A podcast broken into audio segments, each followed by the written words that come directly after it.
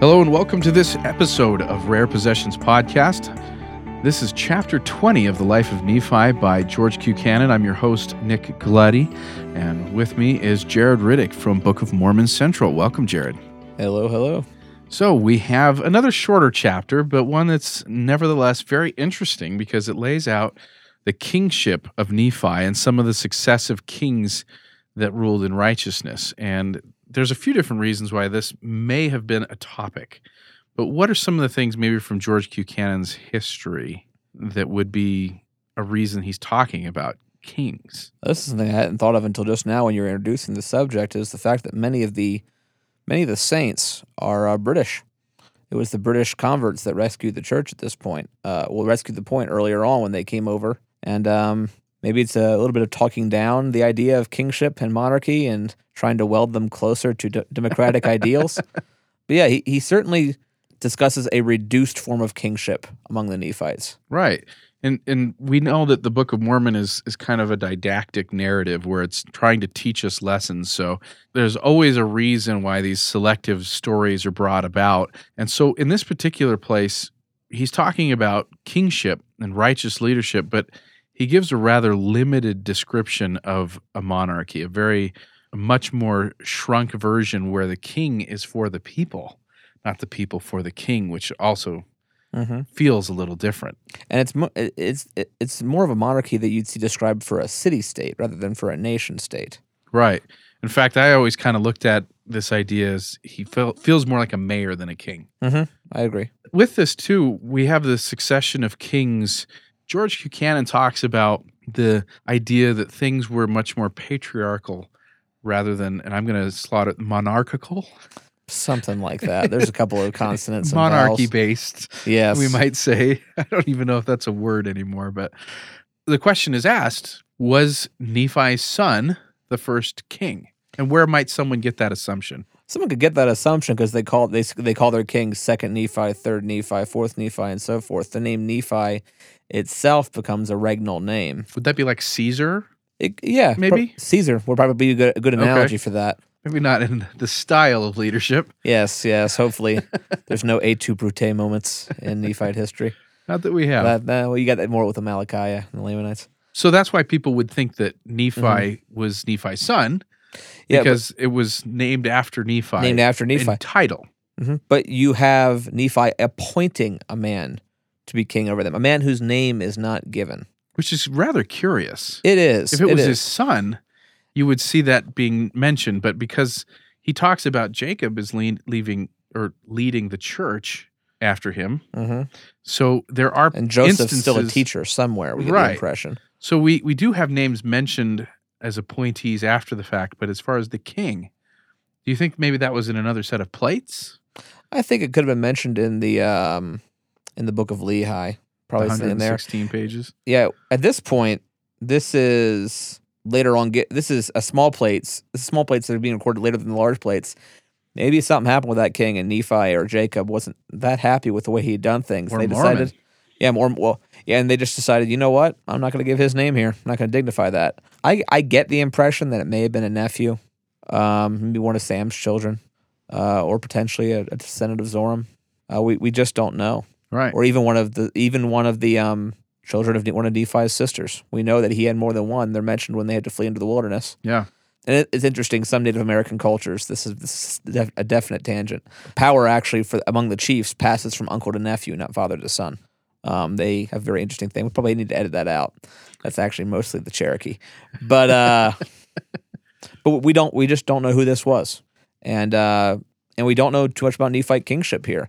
The the kings pretty much fade uh, from the record after this point. Jacob doesn't really spend any time on it. Enos really doesn't. Well, we get the impression that they were righteous. We we get that impression.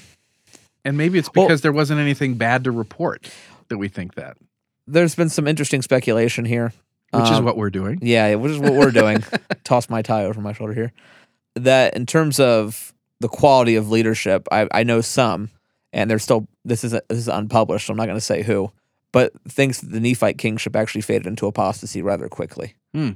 And the Nephites themselves were not an exceptionally righteous people. You get that impression in Jarom when he talks about having to threaten them into righteousness. and in Omni, where I can't remember who if, who who it is, says, "I am of myself a wicked man." One of the people, one of the prophets, quote unquote prophets, person with the stewardship of the records, the Yeah. descendant of Jacob, does not consider himself a righteous man. And you get that impression too with President Cannon talks about there there may have been a change of dynasty when they uh, when they flee. Um, I don't think the original Nephite monarchy stayed in power, and I think Mosiah, the elder, the first, who we, we tend to not talk about too much, we tend to forget about him, was of a prophetic line and ended up being king, um, but was not of strictly royal descent himself. Again, uh, verging into unpublished paper territory. But there's some speculation that some of the Nephites who went back to try and settle Zeniff's party, went back to try and settle the land of Nephi Nephi, that that might have been comprised of some of the royal descendants who weren't happy being ruled over by somebody else, Okay. and they wanted to go reclaim their birthright. But they stayed Nephites as far as the It's a cultural the- identity. yeah, exactly. So this may be one of the earlier parts where we see Nephite not being a genealogical Mhm. thing, but where we see it split off to be more of an ideological, political, geographical, maybe uh, type Mhm. of use of a word. All right. Virginian. Vir- yeah, exactly. So there we go. That was uh, our discussion on chapter 20. And uh, next week, we are going to present our last chapter on Life of Nephi by George Q. Cannon. But please enjoy chapter 20 and uh, stay tuned for next week and our tease for what we're going to be doing after we're finished with this book.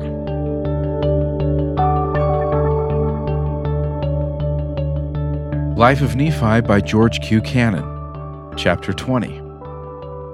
Fifty-five years from the time that Lehi left Jerusalem, Nephi gave a commandment to his brother Jacob concerning the small plates upon which he had engraved so many revelations and so much doctrine.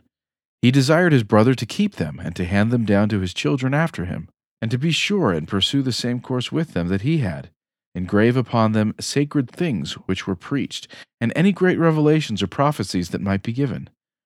Jacob did this, and they remained in the hands of his lineage until Amaleki, who was a descendant of his, placed them in the custody of King Benjamin. Jacob does not inform us in his book that we have received how long this was before the death of Nephi, but, as he says in the same connection, that Nephi began to be old and saw that he must die. It is probable that it was only a short time. It was then that Nephi anointed a man to be a king and a ruler over his people.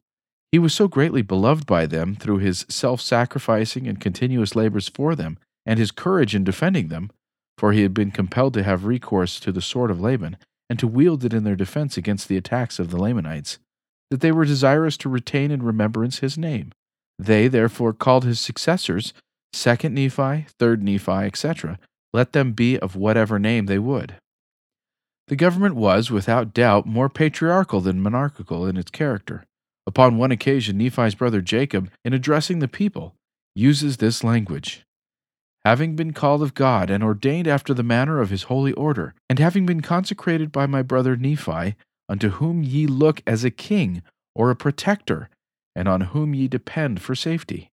Yet Nephi himself informs us that his people desired that he should be their king. But he adds, I, Nephi, was desirous that they should have no king. Nevertheless, I did for them according to that which was in my power. This explains the relationship which he bore to them. He taught them the will of God, administered ordinances unto them, was their leader in all civil and religious matters in repelling the attacks of their enemies, and was able to teach them mechanism and the arts of manufacturing. To such a man, his people would naturally look, as Jacob says, as a king or protector. Before his death, it appears that he chose his brother Jacob, who was a man of great faith and a prophet, and who, with Joseph, another brother, had been ordained a priest and teacher by him over the land of the Nephites, to take the lead in all spiritual matters, and to have charge of the records upon which the more sacred things were to be kept, and anointed another to be ruler in civil affairs, whether it was one of his own sons or not, we are not informed. Neither is it stated that this office was made hereditary. From what is said subsequently in the record respecting the kings, however, it seems clear that this office did descend from father to son. But the people also had a voice in choosing the king. The brief allusion which is made to these kings by Jarom nearly two centuries after Nephi's death shows that for that period they had been mighty and faithful men of God. Upwards of 400 years after Nephi's departure, a glimpse is given us of the mode of life which the king led. Speaking of Mosiah, son of Benjamin, it is said, And King Mosiah did cause his people that they should till the earth, and he also himself did till the earth, that thereby he might do according to that which his father had done in all things. Such a monarchy as is here described would be an inexpensive form of government, and it is probable that it was chiefly of this character from the beginning. We know that the two kings who preceded Mosiah were like himself, prophets of God. He himself was a seer also, as was his grandfather of the same name, and most likely his father Benjamin, and he had in his possession the Urim and Thummim. Such men ruled the people in righteousness and as kind fathers, and kept the expense of government down to the lowest point. Whether or not there was a change of dynasty when the first Mosiah was chosen king is not certain from what is written by Amaleki in the book of Omni, though it does not appear improbable. Neither does it appear why the kings, Mosiah, Benjamin, and Mosiah, were not called by the dynastic name of Nephi, according to the custom which prevailed during the long lifetime of Jacob, and probably afterwards. If a change of dynasty did occur, this custom may have been changed, though scarcely for that cause alone, as Nephi was still the revered founder of the nation. It may be that the dynastic name was omitted, and their own names mentioned for the purpose of better distinguishing them. When the record which was kept by the kings upon the other plates of Nephi shall be brought forth, we shall have knowledge respecting the history of the Nephites, covering this period of upwards of four centuries, that will be of inestimable value. One thing, however, is plain from that which has come to us that when the first Mosiah became king, in him was again united the kingly and priestly authority. Thank you for listening to the Rare Possessions podcast from the archives of Book of Mormon Central. For the latest information on additions to the Book of Mormon Central archive, or to inquire about archive items like this one, visit us online at archive.bookofmormoncentral.org.